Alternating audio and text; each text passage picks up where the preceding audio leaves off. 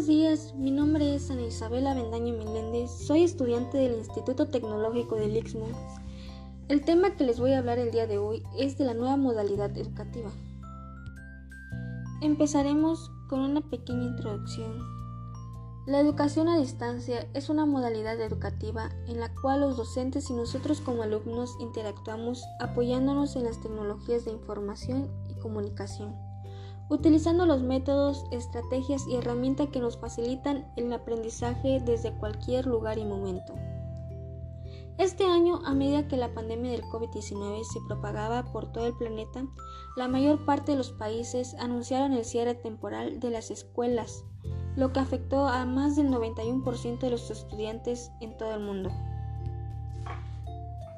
¿Cómo es tu planificación y organización en el tiempo de estudio? La organización del tiempo y las tareas es un factor clave para estudiar mejor. Es muy importante elaborar un calendario, fijar metas y objetivos o crear un plan para afianzar lo, lo trabajado en clase y reforzar a diario los conocimientos. ¿Alguna vez te preguntaste esta frase? A mí sí me gusta estudiar, pero me cuesta. Bueno, yo sí, muchas veces, tantas veces que no tenemos ganas de estudiar, cómo nos cuesta a veces sentarnos frente a un libro. Otras veces nos resulta más fácil y hasta la vez menos aburrido. Pero, ¿por qué nos ocurre esto? A veces es el tema o la materia. Algunas son más atractivas que otras, pero por lo general dependen de nosotros mismos, del ánimo que ponemos para estudiar. ¿Por qué a veces nos resulta más difícil estudiar? ¿De qué depende nuestro estado de ánimo? Bueno, algunos piensan que no dependen de ellos mismos. Dicen, hoy no tengo ganas de estudiar, como si el responsable fuera alguien que aprieta una tecla en la computadora. Pero sucede que algunas veces tenemos más ganas y otras menos. Lo real es que no es así. Nosotros podemos aumentar o disminuir nuestras propias ganas de estudiar, poniendo simplemente nuestra mente positivo o negativo. Si nos decimos a nosotros mismos, quiero estudiar mejor, seguro que lo vamos a lograr. Te daré 5 consejos útiles a la hora de planificar tu tiempo de estudio. 1. Apunta las fechas claves en la agenda. Bueno, es importante que tengas una agenda personal o un calendario, ya sea en papel o en formato digital como Google Calendar. Anota en ello las vacaciones, los horarios y los días en los que tienes actividades extraescolares, los exámenes previstos y las fechas de las evaluaciones, las fechas de entregas de tareas, trabajos o proyectos de clase.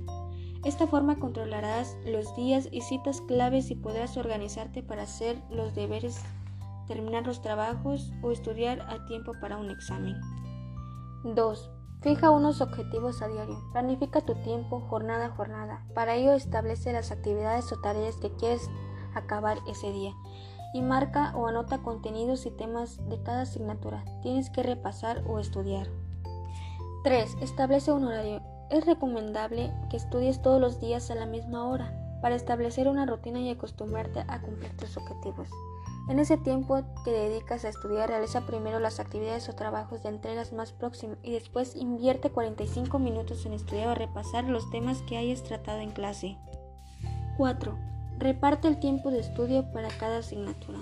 Para organizarte de manera más eficaz, debes establecer más tiempo para las materias más complejas, aquellas que te cuesten más o que exigen más trabajo de compresión.